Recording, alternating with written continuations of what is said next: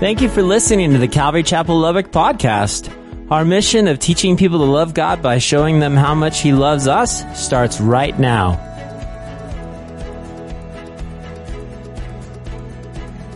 Guys, a former sportscaster once said, for him, the start of the Indy 500 was the most spectacular event in sports. The start.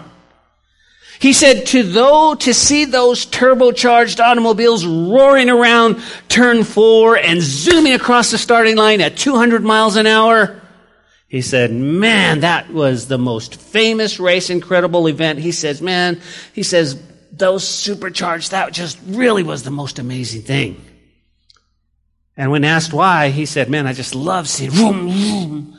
But then I started thinking about this and I started thinking, you know, a lot of those supercharged 200 mile an hour cars, right? They don't ever finish the race. A lot of them, believe it or not, they'll, they won't finish because why? Well, some of them either get in a wreck or, listen, some of them have mechanical difficulties. I mean, I mean, just, they just, in some instances, think about this, guys. In some instances, something as minor as a failure of a $10 bolt could force that car out of the race. I mean, this is the Indy 500, right? as impressive as the start is, the important part of that race is finishing. The financial rewards and the honors obviously go to those not who start well, but those who finish well. So the driver, what do they do? The pit crew, man, they're constantly watching the gauges, evaluating the performances of the car so they can prevent breakdown and make the necessary adjustments along the way. Listen to me. Many people who start the Christian life don't finish well. And one of the saddest characters in the Bible I can think of is Solomon. And Solomon started out well. He started out great, right? He started out with noble motives. But along the way, Solomon wrecked. How did he wreck? He wrecked along the way in indulgence and compromise. In the New Testament, there's also a fellow by the name of Demas. And Paul writes this. He said, Demas, because he loved this world, he has departed from me. In other words, Demas just dropped out of the race. And you go, Pastor, what's your point? Well, here it is. You ready, church? Listen to me. Listen, church, we are in the fight of our lives right now. We are in the fight of our lives right now. We're in a spiritual battle that we've never, ever had to fight before. And here's what we should long for. The goal in our lives as a Christian should be this. We should long to hear, guys, we should long to hear those famous words from Jesus.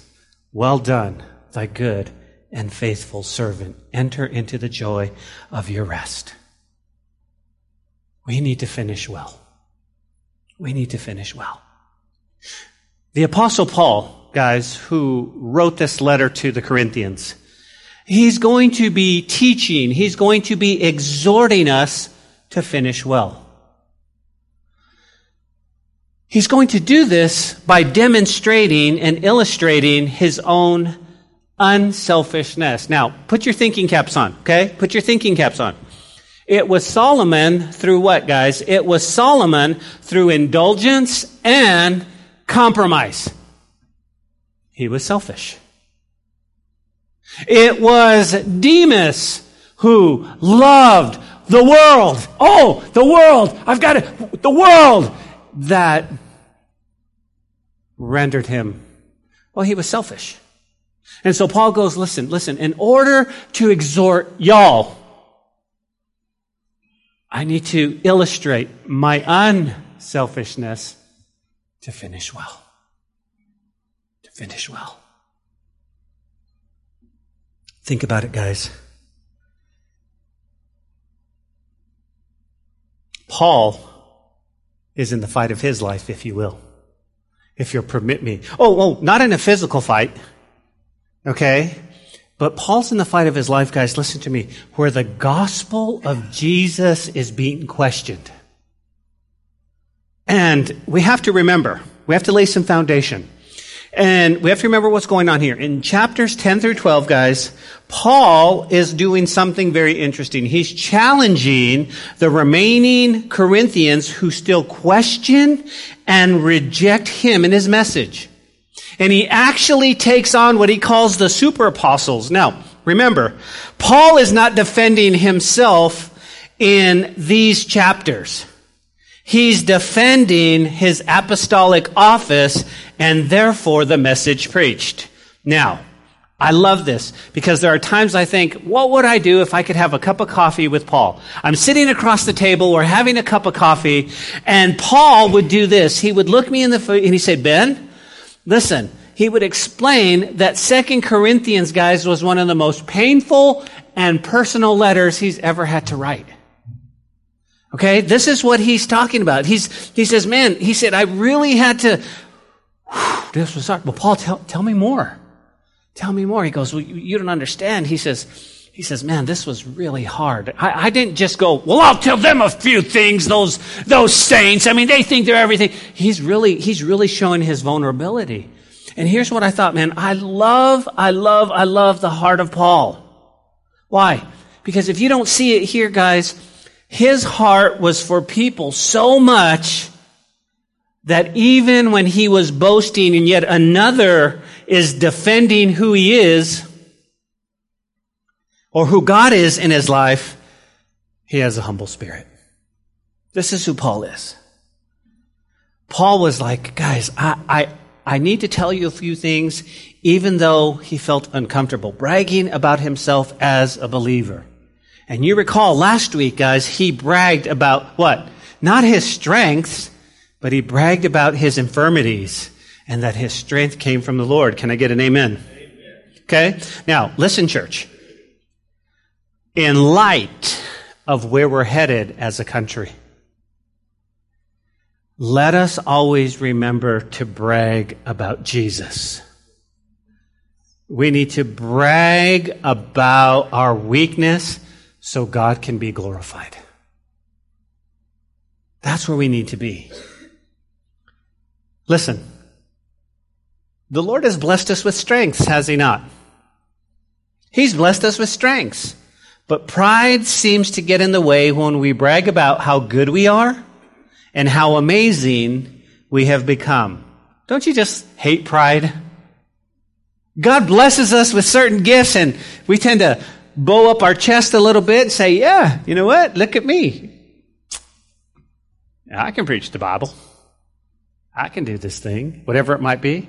And we get prideful. And, and, and again, this is not what he, I mean, I, I mean, think about this, guys. Think about what, what Paul taught us last week.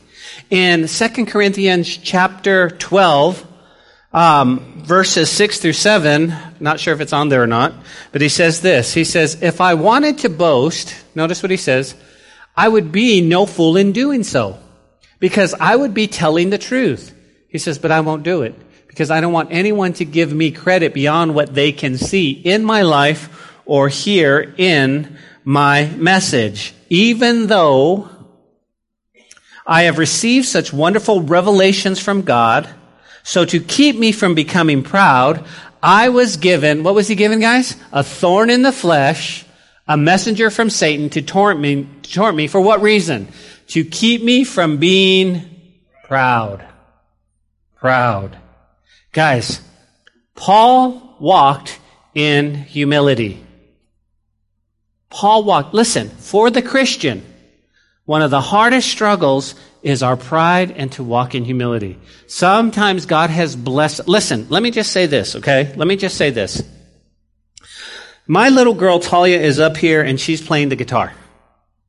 We started about the same time. You guys understand? Okay? And I'm sitting here going, I want to play the guitar. I want to play. I'm, and I'm, I, listen, I can do some things on the guitar. I can play a note. Okay? I can do some stuff. But God has clearly gifted her. She's like, Dad, can you do this? And I'm like, and I'm trying to pull my fingers so they're longer. You know what I'm talking about?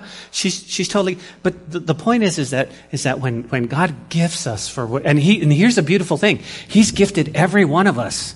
He's gifted in one way or another. He's gifted every one of us with something. That's the beauty. When you got saved, He's given you a gift. And you're like, I'm not sure what my gift is. It might be the gift of encouragement. It might be the gift. I mean, it, you, you don't know. You don't know. I'll never forget. I was sitting at Calvary Chapel, Santa Fe, and I was sitting there and I was listening to our pastor and I was like, I was so just, just amazed with the gift that God had given him. I remember looking up and saying, God, if you could give me the gift of teaching, I think that would be amazing. Well, he did. He did. Now, unbeknownst to me, I didn't realize what I was asking for. You know what I mean? I'm like, oh, okay. But here, here's the thing, guys. Be careful in your gifting because we tend to get prideful at times. And Paul teaches us that he walked in humility. He walked in humility. Okay? And here, here's what, here's Paul's heart. You ready jot this down? Paul's heart was to see people saved. His heart was to see people saved. We're living in a world today, guys, where I think we need to see people saved. Number two, guys, he, his heart was to see people taught the Word of God. Come on, can, come on. We, we don't want my opinion up here, do we? We want the Word of God. Pastor, teach us the Word of God. This is where we need to be.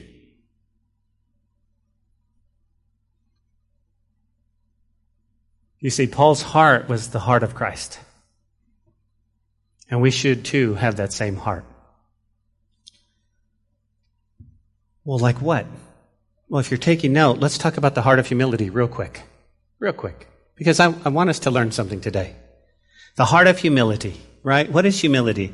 Well, humility is often characterized as this, as a genuine gratitude and lack of arrogance, a modest view of oneself that's humility. However, the biblical definition of humility goes beyond this.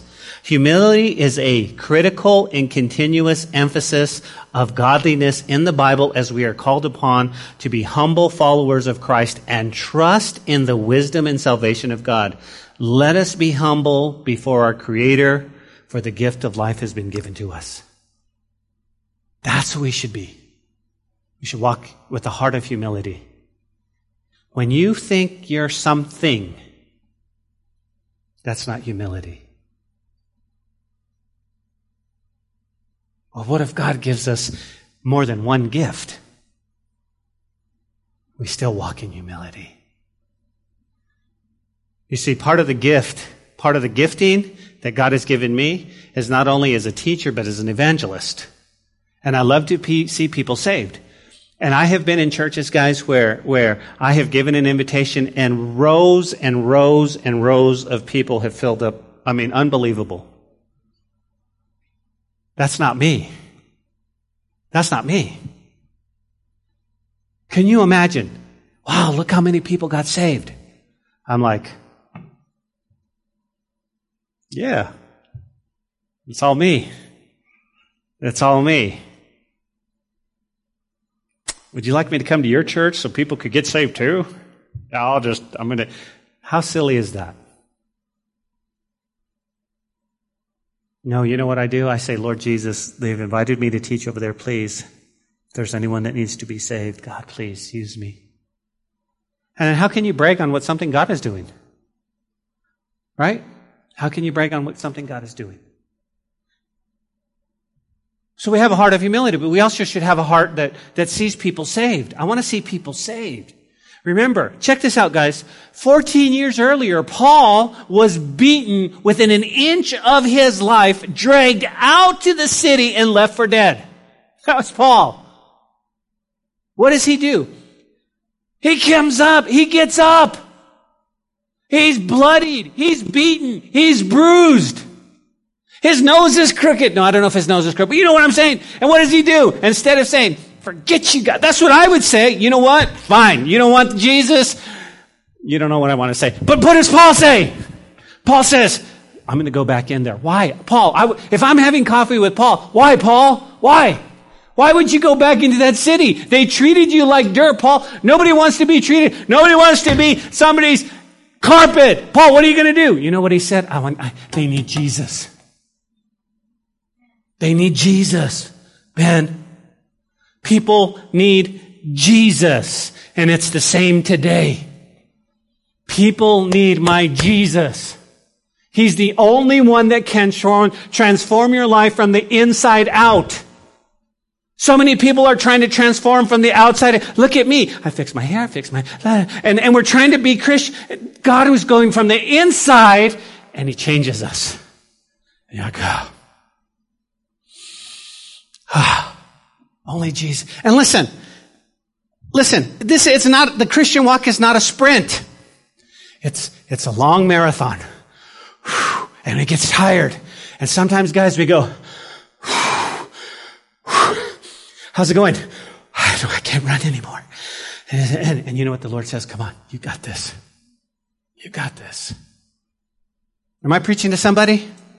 That's how we feel, guys, because it's the spiritual. Everything we try to do, everything we are. Listen, we need to stand up from the unborn. Come on now. We need to stand up. They, they need a voice. We're their voice. We need to be pro-marriage. That's what the Bible says. We need to be what? Pro-Israel. All of these things that we need to stand for. And it seems like we get punched back and forth. So, so what is it? My people need Jesus. My people need Jesus. They need Jesus. So you go, really, Pastor? Look at your life. Look how God has changed your life.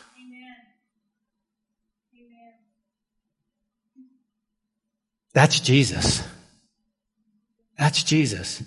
I think every one of us at one point or another goes, man, I really want to change who I am. I don't like who I am. I want to change, and we never could. We could change our hair. We could change our clothes. We could change our friends. We try to change everything, but we, but that same ugly personality kept coming out, wouldn't it? Until you got saved. And then instead of wanting to punch somebody in the throat when they made you mad, you wanted to hug them. Why'd you want to hug him? I'm changed. I'm changed. Yeah, but four years ago, I would have just punched him in the face. I know. That's how I know you're changed. You used to be the life of the party. You used to be the one, you know, living the vida, everything. Now you're just like, I got to tell you about Jesus. Yeah, but the Christians don't have any fun. Are you kidding me? We have the most fun. We really do. Because the next day we're, anyway, I'm getting off preaching. I gotta, I've gotta stay here or else we'll just, so he wanted to see people saved. Guys, how many people do you know that need to get saved? I mean, really saved. Radically saved. We gotta tell them about Jesus. Got to tell them. Pastor, I tell people about Jesus. Okay, you know what my next step is? Live it in front of them. Live your convictions.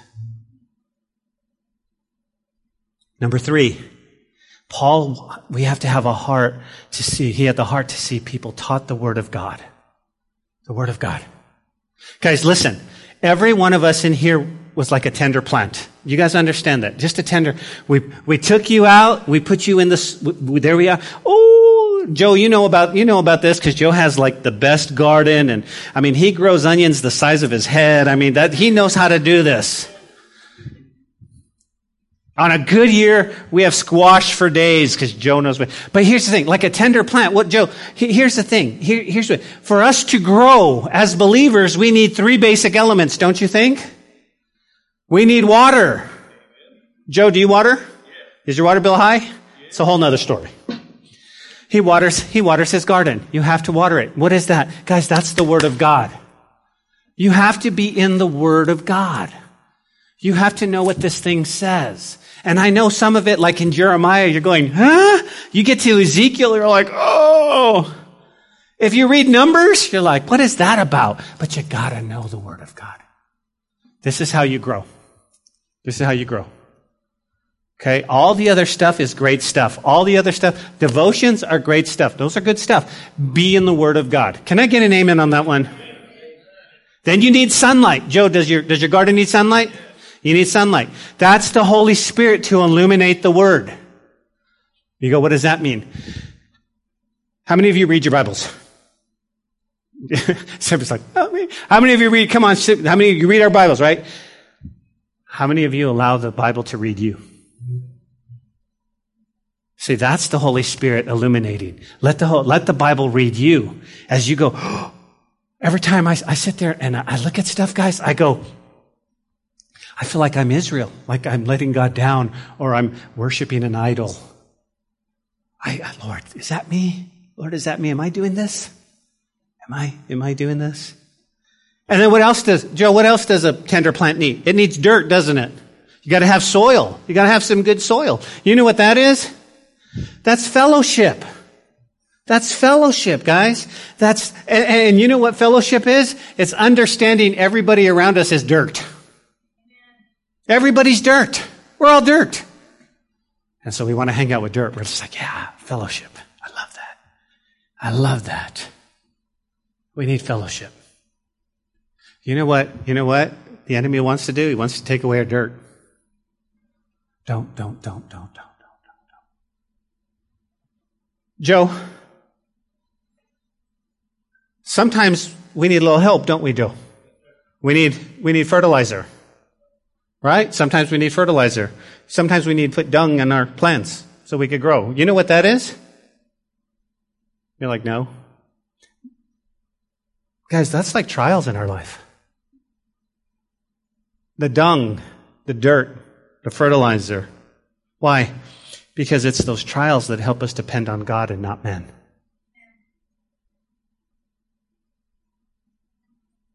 I don't think any one of us gets up and goes, Yay, trials today! Yes! We don't do that, do we? When I get up and I just go, Lord, please no trials today. Please, please, please, please. please. Can you imagine Moses? He was the pastor of two million people. Oh, Lord. When, when God came to Moses, said, Moses, listen, they're sending down there. I'm going to wipe them all out and start with you. You know what I would have said? Do it. Because those people be a pain. But he, but he doesn't. You know what he says? You know what he says? He says, okay, these trials, here's what Charles Spurgeon says, guys. Trials teach us that what we are, they dig up the soil to see what we're made of. That's what trials do. That's what trials do. And so sometimes we got to have those little trials in our lives. Sometimes we got to go through hard stuff. That's not preached from the pulpit. Okay? Because that doesn't, that doesn't put people in the seats. Come to my church. We're going to talk about how you're going to suffer. And how there's going to be so much trials in your life. Nobody wants that. Do you, you ever pass by a church billboard or, or a marquee? Trials, come on in. We'll make sure you have them, you know, or whatever it might be. Nobody wants to go to that church. We want, come on, we want to be victorious. I understand that, but trials are a part of life, are they not? Trials are a part of life. Next time you're in a trial, is there anybody in a trial here today, this week? Yeah? Jesse, you're not. if you're in a trial, ask the Lord, what am I supposed to learn? Teach me, God. Help me to grow in this. Because you're a tender plant. You're a tender plant. Now, back in our text, guys. You guys, thank goodness, because you haven't even got to. I know, I know. So today, today, we're going to look at Paul's heart. Okay? And if you read it, guys, you can, um, if you read it correctly, you can detect a, a, hint of sarcasm. Do you ever read that in somebody? This, this is almost like Paul says this, right? Because he knew these so-called super apostles and these false teachers would actually read the letter. Okay? So, here's our exhortation. You ready? My exhortation to you, church, listen to me. I want you to finish well. To finish well. Okay? Let me explain it and then we'll jump into our text. I promise, but this is what the Lord's telling me to say. We went to a retirement dinner for a lieutenant colonel who was retiring from the army. We went to this dinner and he got up and he spoke and he spoke something more, more brilliant. I think I've told you this story, but as he spoke, he said, my job over the last however many years, 25, 30 years, my job was to make sure that every one of my soldiers made it home. And he said, I'm proud to say I did that. That's my job. My job is to make sure every one of you make it home. To make it home. I need help. Pastor Soph helps. Jesse helps. Adam helps. All the people in here help. But we want to make it, we want to make sure people make it home. We want to make it home. Every one of you that helps, that's, that's our, but, but that's my goal. That's my goal. And so the exhortation is, guys, we need to finish well. Finish well. And he's going to show us that by his unselfishness. Guys, check it out. Look at verse 11. He says, I have become a fool in boasting. You have compelled me. For I ought to have been commended by you. For in nothing I was behind the most eminent apostles, though I am nothing. Okay? So let's stop there. Paul says his conscience is that he said that basically this has been an exercise in foolishness. I don't want to have to, let's not, I don't need to compare resumes. I don't need to tell you everything the Lord is. It's, it, it's foolishness, but the Corinthians drove him to it. And he says, listen, by now I ought to be commended by you. I had to be commended by you. Let me give you it in another way. He says this A lot of you have made me act like a fool, and, and you ought to be writing commendations for me. Now, I know what you're thinking. Now, what you think, you're going, wait, that word commendation means that Paul was like, you ought to be commending me. is somewhat prideful. No, no, no. Let me give you the Greek word, okay? The Greek word means to indicate approval of a person or an event with the implication that others adopt the same attitude. To recommend. That's what he's saying. You guys should be approving of me as an apostle. You should be, you should be recommending me. Oh, Paul, Paul's legit, man. Paul's legit. Right on. That's what I'm talking about. That's what he's saying. He said, instead of me going, let me tell you about my revelations, let me tell you about heaven, let me tell you about all this stuff I'm going through as an apostle because I seem to be fighting he says, You guys should be doing this. You should be indicating approval. See, these so called super apostles, well, they were trying to be, now th- this is going to hurt, okay? This is going to hurt.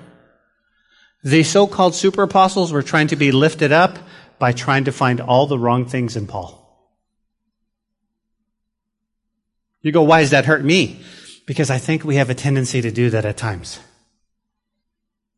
Okay? We don't want somebody to succeed, so we start finding the little kinks or chinks, however you want to say it, in their armor. You want, oh, look, there, there it is. There's a weakness. That's him. And that's what they were saying with Paul. Paul, you have, you write mighty letters, but when you come, you're just this little, pin. your letters don't match who you are. And, and they're trying to find, instead of preaching Jesus, guys, they're trying to find Paul's weakness. And we need to be so careful. I need to be so careful. Here's the, th- here's the thing. You ready? Whatever lane you're in, run your race. Don't worry about somebody else's lane. Okay? Anybody ever run track? Anybody ever? Jesse, you ever run track? You did? When, when you took off, Jesse, did you ever look back to see where the other team was? You don't, don't you? Do you? But why? Because you trip, right, Joe? But that's how we run the Christian We're Like, I wonder what he's doing. I wonder why you, and we're running sideways half the way and we run your race. Run in your lane.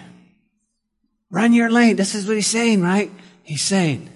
But they weren't. They were focusing on Paul. They were focusing in Paul's weakness. That's why Paul wrote, guys, in 1 Corinthians chapter 1 verse 10, he says, Now I plead with you, brethren, by the name of our Lord Jesus Christ, that you speak the same things, that there is no division among you. but that you perfectly join together in the same mind, in the same judgment. What does he say? Verse 12. He says, and I say this to you. Some of you say, I'm of Paul, or I'm of Apollos, or I'm of Cephas, or I'm of Christ. He goes, is Christ divided? Was Paul crucified for you, or were you baptized in the name of He says, no, no, no, no. Listen, let me tell you. Jesus is the center. He's the centrality of who we are. Jesus. Don't be looking at other people's weakness to lift yourself up. Don't be looking at what's wrong with that person. Oh, wait a minute, wait a minute. What is that, Lord? What? That works in marriage too? It works in marriage too. What do you mean? Oftentimes in marriage, okay, here we go. Step on toes time. Put your toes out there. Right? Oftentimes, here's what we do in marriage. Well, let me tell you. She did this, he did this, she did this, he did this. Da, da, da, but in marriage, we should go, what am I doing? How can I fix me? And I know it's hard because when you fix you and, and your spouse keeps doing the same, it's hard, but we got to work on it. Guys, we got to work on us. We got to work on us. You know that old saying, right? When you point one finger, you have three coming back. Work on us. Work on us. So, here in, in, back in our text, 2 Corinthians 12, 12. He says, truly the signs of an apostle were accomplished among you with all perseverance in signs and wonders and deeds. Now, if you have a pencil, guys, circle the word for truly. Why? Why? Because some have understood this to mean, um, basically, you have not commended me even though I've performed all the signs. Okay? You, you guys haven't recommended me. One commentary says this, listen, the phrasing suggests that the apostle could be recognized as such by God-given ability to perform certain miraculous signs. He goes, guys, listen, this it is. This, you should be looking at me. The word truly goes, this is, I've, I've, I've proven to you. I came and I planted the church. I've texted you. How you doing? I've walked with you. I was there when your loved one passed. And I was here to celebrate your wedding or the birth of your child. I was, I was there. And it's, you should be, that's Paul, he's legit. Paul's legit. Right? I like what Sis told me last week. Uh, sister texted me. She goes, "Man, that after Paul had had, had said his thing, it was, was, was one of those mic drops, right? Boom. Because he said, "This is I've been to heaven. I've seen stuff. Have you?" Psh, but he has to go on and he has to explain to them. But Pastor, what's the application for us? Guys, for, for us to finish well. Paul doesn't brag about the revelations and the signs and the wonders. He's not like going, hey, let me tell you. Let me tell you what heaven's like, man. I've been to heaven. Have you been to heaven? I've been to heaven, bro. I've been to heaven. As a matter of fact, me and Jesus, we talk all the time, man. Have you talked to Jesus? You haven't talked to Jesus. Because I talked to Jesus, he would tell me he would have talked to you. He's not doing any of that stuff. Why? Why? Why? Why? Why is he not going, be healed? Why is he not bragging about all the miracles he did, Eva? Why? I'll tell you why. Listen, because he says, I just want to tell you about Jesus. The miracles, revelations, those things come and go. But you know what doesn't come and go? A life that's transformed forever. A life that's transformed. Now, here's why. You guys ready? Here's some great application. Miracles and signs alone are no proof that is a man sent from God. They're no proof. Okay? Satan himself has miraculous credentials. When a servant's life and motives are pure, then we can trust the miracles that God may give. But when his or her life is not right, those miracles cannot be from the Lord. How do you think the Antichrist is going to get people to follow him? How? Miracles, signs, wonders. All of that stuff. But we don't follow signs and wonders, do we? We follow the Word of God. That's different. If somebody came in here and goes, follow me, look at the signs, I mean, let's stick to the Word of God. That's what I want from you people. That's what he's saying. He's saying, but he's saying we must also recognize that Paul was called to be an apostle. Therefore, his message was valid, and it was the message of the cross. Guys, do you understand the message of the cross? Do you understand the gospel? Okay, think about this. In heaven, There's the Father, the Son, and the Holy Spirit, and they're all having amazing fellowship. They're having fellowship. And then sin enters the world, and the Father looks to the Son and says, You're going to have to go and pay the price for their sin. And you know what my Jesus does? He goes, I know. So at the appropriate time, what does God do? He bankrupts heaven. How so? He takes everything, he sends his son Jesus, born of a virgin, fully God and fully man. He grows up at the, thir- at the tender age of 33. He's convicted. He goes to the cross. But first, he's beaten. He's beaten so bad, guys, that there's, there's, you know what Isaiah says? That you can't recognize him. You don't even know that's Jesus on the cross. He's beaten so bad. His beard is pulled out, his hair is pulled out, everything else. Then they nail him to a cross. And Jesus willingly says, I'm going to go to the cross because I love you. I love you. And he says, I'll do that. He goes on the cross at nine o'clock in the morning. At three o'clock, he dies. They come in, they go, yep, he's dead. Let's not break his leg. So they take a, a spear and they stab him and blood and water flow. You know why blood and water flows? Because his heart exploded inside and, and that's all that came out. He, he died of a broken heart for you. Wow, I guess it's over. I guess that's it. No, no, no. They lay him in a tomb, and guess what happens? Three days later, whoa, the earth begins to shake, right? The stone is rolled away, and Jesus comes out, and he's alive forevermore.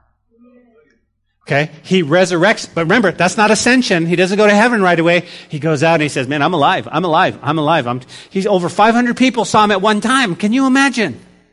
And then 50 days later, says, okay, I'm going to heaven. 40 days excuse me. 50 days is Pentecost. And 40 days, there he goes. He ascends to heaven. Guess what he's doing right now? He's sitting at the right hand of the Father interceding for you. He's praying for you, Becky. That's my, that's my daughter. And, but she's a mess up. She, she's a sinner. I know, but I paid the price for her. Hallelujah. Hallelujah. See? And then he says, now, how do you get saved? If you just believe. If you'll open up your heart and you invite him inside and you believe and confess with your mouth, you'll be saved. That's, that's the message. That's the message. Paul's saying, that's the message. The signs and wonders, that's just going to validate the message. The message. Well, he goes on, guys, because we don't have time to expend that. I mean, we're running out of time as it is. But he goes on he says, verse 13, For what is it in which you were inferior to other churches, except that I myself was not a burdensome to you? Forgive me this wrong. Now, in other words, let me give it to you what Paul is saying. He says, um, the only thing I failed to do, which I do in other churches, was to become a financial burden to you. Please forgive me for this wrong. So in other words, there, you, uh, was there, he's either being a little bit sarcastic or he really is asking for forgiveness for the sake of making peace. He didn't want to wrong the Corinthians. He founded the church and he taught them the gospel of Jesus. This is what he says. He says, guys, I don't, I made you inferior to other churches because I didn't sponge off you. Guys, this is why at Calvary Chapel for the last 17 years, we have had what we call agape boxes. Other churches pass the plate, but we want a church where you go where, where, where you matter most. We still need money to operate as a church. You understand that. But that's never the issue. That's never the issue. Because people need to matter most. Money's going to come and go, but you matter. And that's, that's what Paul's saying. He says, I didn't want to be a financial burden. I don't, guys, there have, I haven't been in them, but there have been churches, I don't know if you've been in them, where they, they ask for money three times during the service. Right? Okay, this is our first offering. And then our second offering, and, and, and again, that's, that's on them. Okay, that's, that's them. I'm, I'm talking about us. You know what we do? We put little wooden boxes and we say, Lord, where God guides, God provides. And you wouldn't believe how He's provided. Unbelievable. On 17 years, God has provided. Look what we have. Wow. Can I let you in a little secret? Sometimes I still get nervous. Sometimes, I'm like,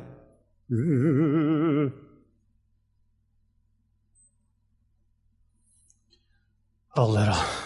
What does he say? Oh, men of little faith. I, oh, wretched man that I am. But that's what he's saying. He's saying, guys, listen, this is, this is, this is what we do. This is what we do. I'm going to teach you the gospel. That's more important. Now, verse 14, he says, Now, for the third time I am ready to come to you, and I will not be a burdensome to you. For I do not seek yours, but you. For the children ought to what? Not lay up for their parents, but the parents for the children.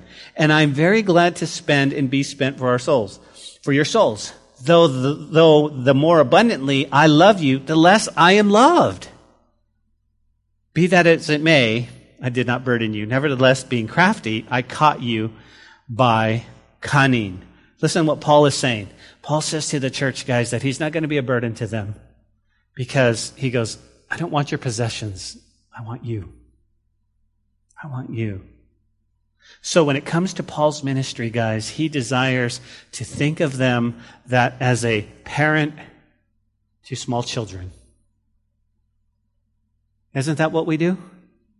Hey, listen, parents in here, if you're providing for your family, I commend you. Dads going to work, I commend you. Because that's biblical. That's biblical. You're not sitting here going, Samuel better start giving me some money. Hey, better, I mean, I'm getting old. I'm, I mean, I'm going to have to retire soon. Dad goes, No, I'm going to work and I'm going to take care of his needs. That's what Paul is saying. Paul says, Listen, I'm not after your stuff. These super apostles, can you imagine? They were charging to come in and listen. Uh, we're gonna we're gonna do this. We're gonna do this. We have this great super apostle coming in, and he's gonna charge you guys, but that's okay because you get to hear him, and he's so eloquent. He's so amazing. He's so good looking. He's so blah blah blah blah blah. blah. Paul's like, I want you. I want you. Can you see how this relates to the church today? Can you see how it is sometimes? It's like, you know, you really want to see your favorite pastor, but you realize that there's a cover charge or you realize there's a, I don't know. Correct me if I'm wrong, but I don't think we should charge for the gospel. And, and people would argue with me, yeah, but there's expenses to be caught. You know, Christian artist comes through, they charge so many dollars a ticket to go see them. I, I get that. They, they've got to make a living. I understand, you understand that, but the gospel should be free. That's what Paul is saying. Paul encourages guys to finish well because God's heart is for us, not what we could give him. Notice what Paul writes in verse 16. Some of you admit I was not a burden, but others still think I was sneaky and took advantage of you by trickery. That's what he's saying. Now listen, here's what Paul's going to do. Paul's going to call them guys to repentance next week. Okay. We're going to talk about repentance, but that's next week's teaching. So what he wants to do. So now Paul finishes up with these two verses. Paul says, I didn't take advantage of you by any of those whom I sent. As a matter of fact, I urged Titus and sent your brother with him. Did Titus take advantage of you? Did we not talk or did we not walk in the same spirit? Did we not walk in the same steps? He goes, man, the people I sent to you, they didn't take advantage of you either. Can you imagine? Paul's going, listen, I'm not, I, don't want to, I don't want to burden you financially. Hey, Adam, get up here and ask for an offering. I'm not going to take anything. Adam, get up here and ask for an offering. That's what he, you, he's going, no, the people I sent to you, they didn't, we walked in the same footsteps. You know what he said? He said, Adam, when you go to that church, don't ask for an offering. We'll, I'll take care of it. Don't be a burden to them.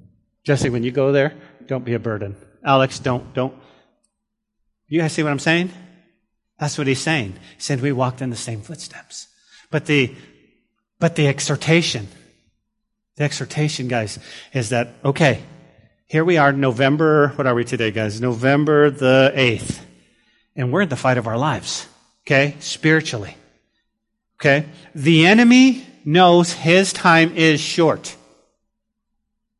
I fully expect the Lord Jesus to come back at any minute. I fully do. I looked up, I don't know how many times yesterday to the east, said, today, right now, let's go. I really believe that. Now, God has a plan, okay, so nobody knows the day or the hour, but I fully expect that. I, I live that way. I live that way. Do you live that way? So we want to finish well. Don't let the enemy sidetrack you. Don't let the enemy trip you up in these last days. Listen, guys, using a, a sports metaphor, we're not in the fourth quarter, we're in double overtime. This is called sudden death. The enemy knows that. And what he wants to do, Rose says, he wants to trip you up in these last days. He wants to get you shelved. He wants to get you to walk away like Solomon or Demas. You go, no, no, no, I'm going to stay. I'm going to stay. I'm going to stay. Pastor Ben, I've got a theory.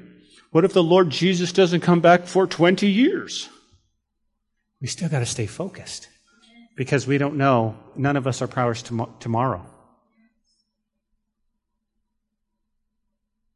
See, church, listen, and I don't, I don't make light of it, but we have people dying from COVID, and it breaks my heart. But we also have people dying from other things car accidents, regular accidents. Wait, you guys understand? I mean, we, we, that happens. We have to be ready. We have to be ready. We have to be ready. Thank you, Jesse. Only one, but that's okay. Okay, so so let's close. Let's close. Um, I want to leave you with some practical applications. So as we close the Bible, I'm to. Uh, I found. I said, okay, so Lord, if we're to finish well, if we're to finish well, what, what, what do we need? Don't, don't we need something? Let's put something in our pocket. We need some, how are we going to finish well? Well, I went online, I went to the navigators. I don't know if you know who the navigators are, but they have a great website. And it was seven crucial characteristics that will help you finish well. Seven. You can jot them down if you're pretty fast. Some of you, I will. Um, number one, you want to, you want to finish well? You have to have intimacy with Christ. Okay? What does that mean? Our highest calling is to grow in the knowledge of Christ and make him known to others. Intimacy with Christ. What does that mean? We turn off the TV from time to time, we spend time with Jesus. More time than not. Do an evaluation. Lord, how much time do I spend with you and how much time do I spend? That's the first thing. You want to finish well. Number two, fidelity in spiritual disciplines. Faithfulness in spiritual disciplines. Disciplines like what? First of all, men remaining pure. Remaining pure. Guard your eyes, guys, guard your eyes. Pornography is rampant out there. Disciplines like praying, praying with our wives, praying for our children. Discipline, guys, the spirit. Be faithful in the spiritual.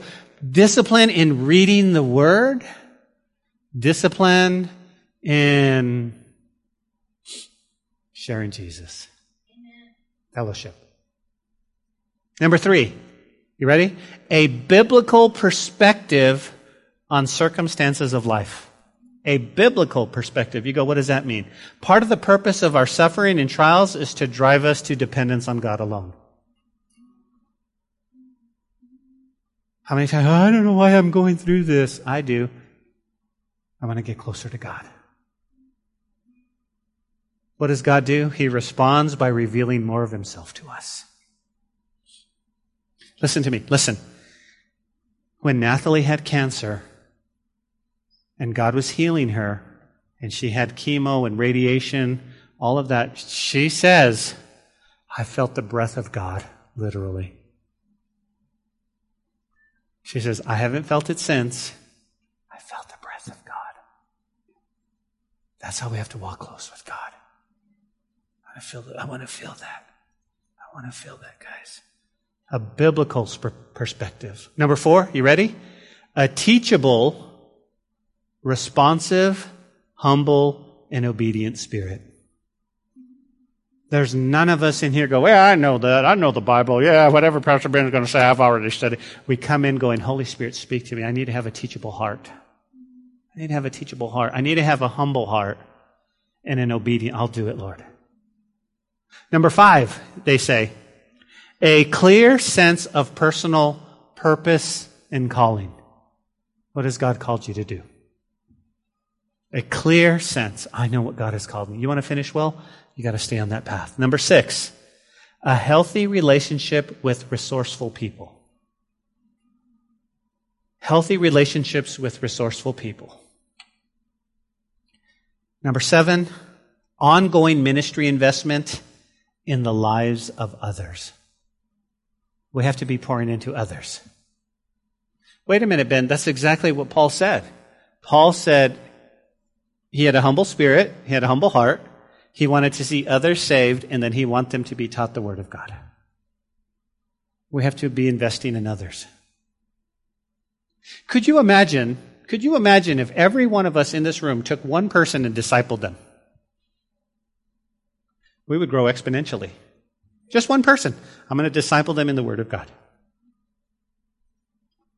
That's what we need to do. Amen? As we come to a close, guys, as we come to a finish, here's the bottom line. We're in the fourth quarter. I've given you the gospel. Jesus Christ died. He saved you. And now it's your response. You go, why? Well, I always never want to leave an, an, opportunity without giving you your opportunity to come to Jesus. This is the most important time of our service. Because there are people watching online, there are people in this room. Maybe you're not right with God. Maybe you're, you, you walked away from Him. Maybe God brought you here today for that reason. And, and, and throughout the message, I was saying some things in the Word of God, and you've come to the realization I don't have a relationship, Ben. I don't have a relationship with God, but I want one. I don't know if I'm saved. Well, guess what? God's here, and He loves you. And He has a plan for your life. what do I have to do? You just have to open up your heart and invite Him inside. But you have to acknowledge, first and foremost, you're a sinner. And so what I do is I usually say, hey, how many of you want to give your life to the Lord? Please lift up your hand. Everybody's eyes are closed and their heads bowed. It's between you and the Lord. And I want God to zoom in in your heart and say, are you serious? Okay, I'm going to come into your life and I'm going to change it. But you have to take that first step. Why? Because my God is such a gentleman. He's not going to force his way into your life. He's not going to force his way. He's going to stand with his arms wide open and say, please come, please come, please come. Don't, don't play church. This be the church. Come. Come to Jesus. Come to Jesus today. You have to do it yourself. You have to lift up your hand. So let's pray. I'm going to give you an opportunity. Father, we thank you this morning for your word and the truth in your word and how much we love you, God. We bless you, we bless you, we bless you. Lord, with every eye closed and every head bowed, may your Holy Spirit, Lord, either watching through Facebook or listening to your podcast, Lord, that um, there might be somebody here that's not in a right relationship with you, but today's their day, God. Hallelujah. We rejoice in the days today. With every eye closed and every head bowed, is there anybody here that says, Pastor Ben, you were talking right at me, man? You were talking right at me, and I need Jesus. I want to be make sure. I want to know beyond a shadow of a doubt that I'm saved. I want to know. It's not about coming to church. It's not about joining a church. It's about being right with the God that created you.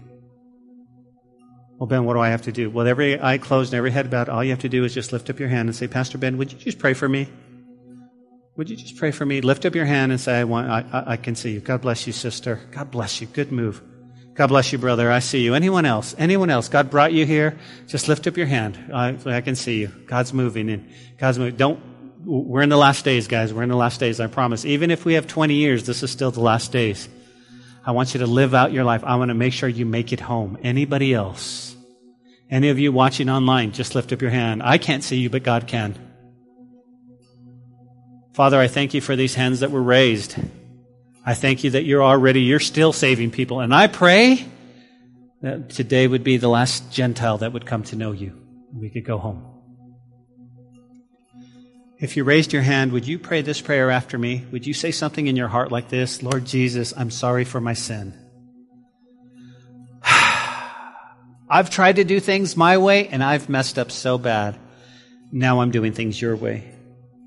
Forgive me, Lord, of my past. Forgive me of my um, present. Forgive me of all the things that I failed to do. I'm going to follow you, Jesus. I give you my life. I give you my heart. I need help, though. So I'm asking you to come into my heart, to be my Lord, to be my God, to be my Savior, to be my friend. I surrender completely. I repent of my old life. I turn away from it, Lord. All the stuff, I'm going to follow you. I'm going to follow you, Jesus. We love you. It's in your name we pray. Amen. If you prayed that prayer, welcome to the family of God. Amen, amen, amen, amen, amen, amen. Hey, if you prayed that prayer and that was your first, first time, we have a Bible for you. I want to make sure you get off on the right start. If it's a rededication, welcome. We love you. We love you. We love you. Man, what a great day. Amen. Amen. Let's worship.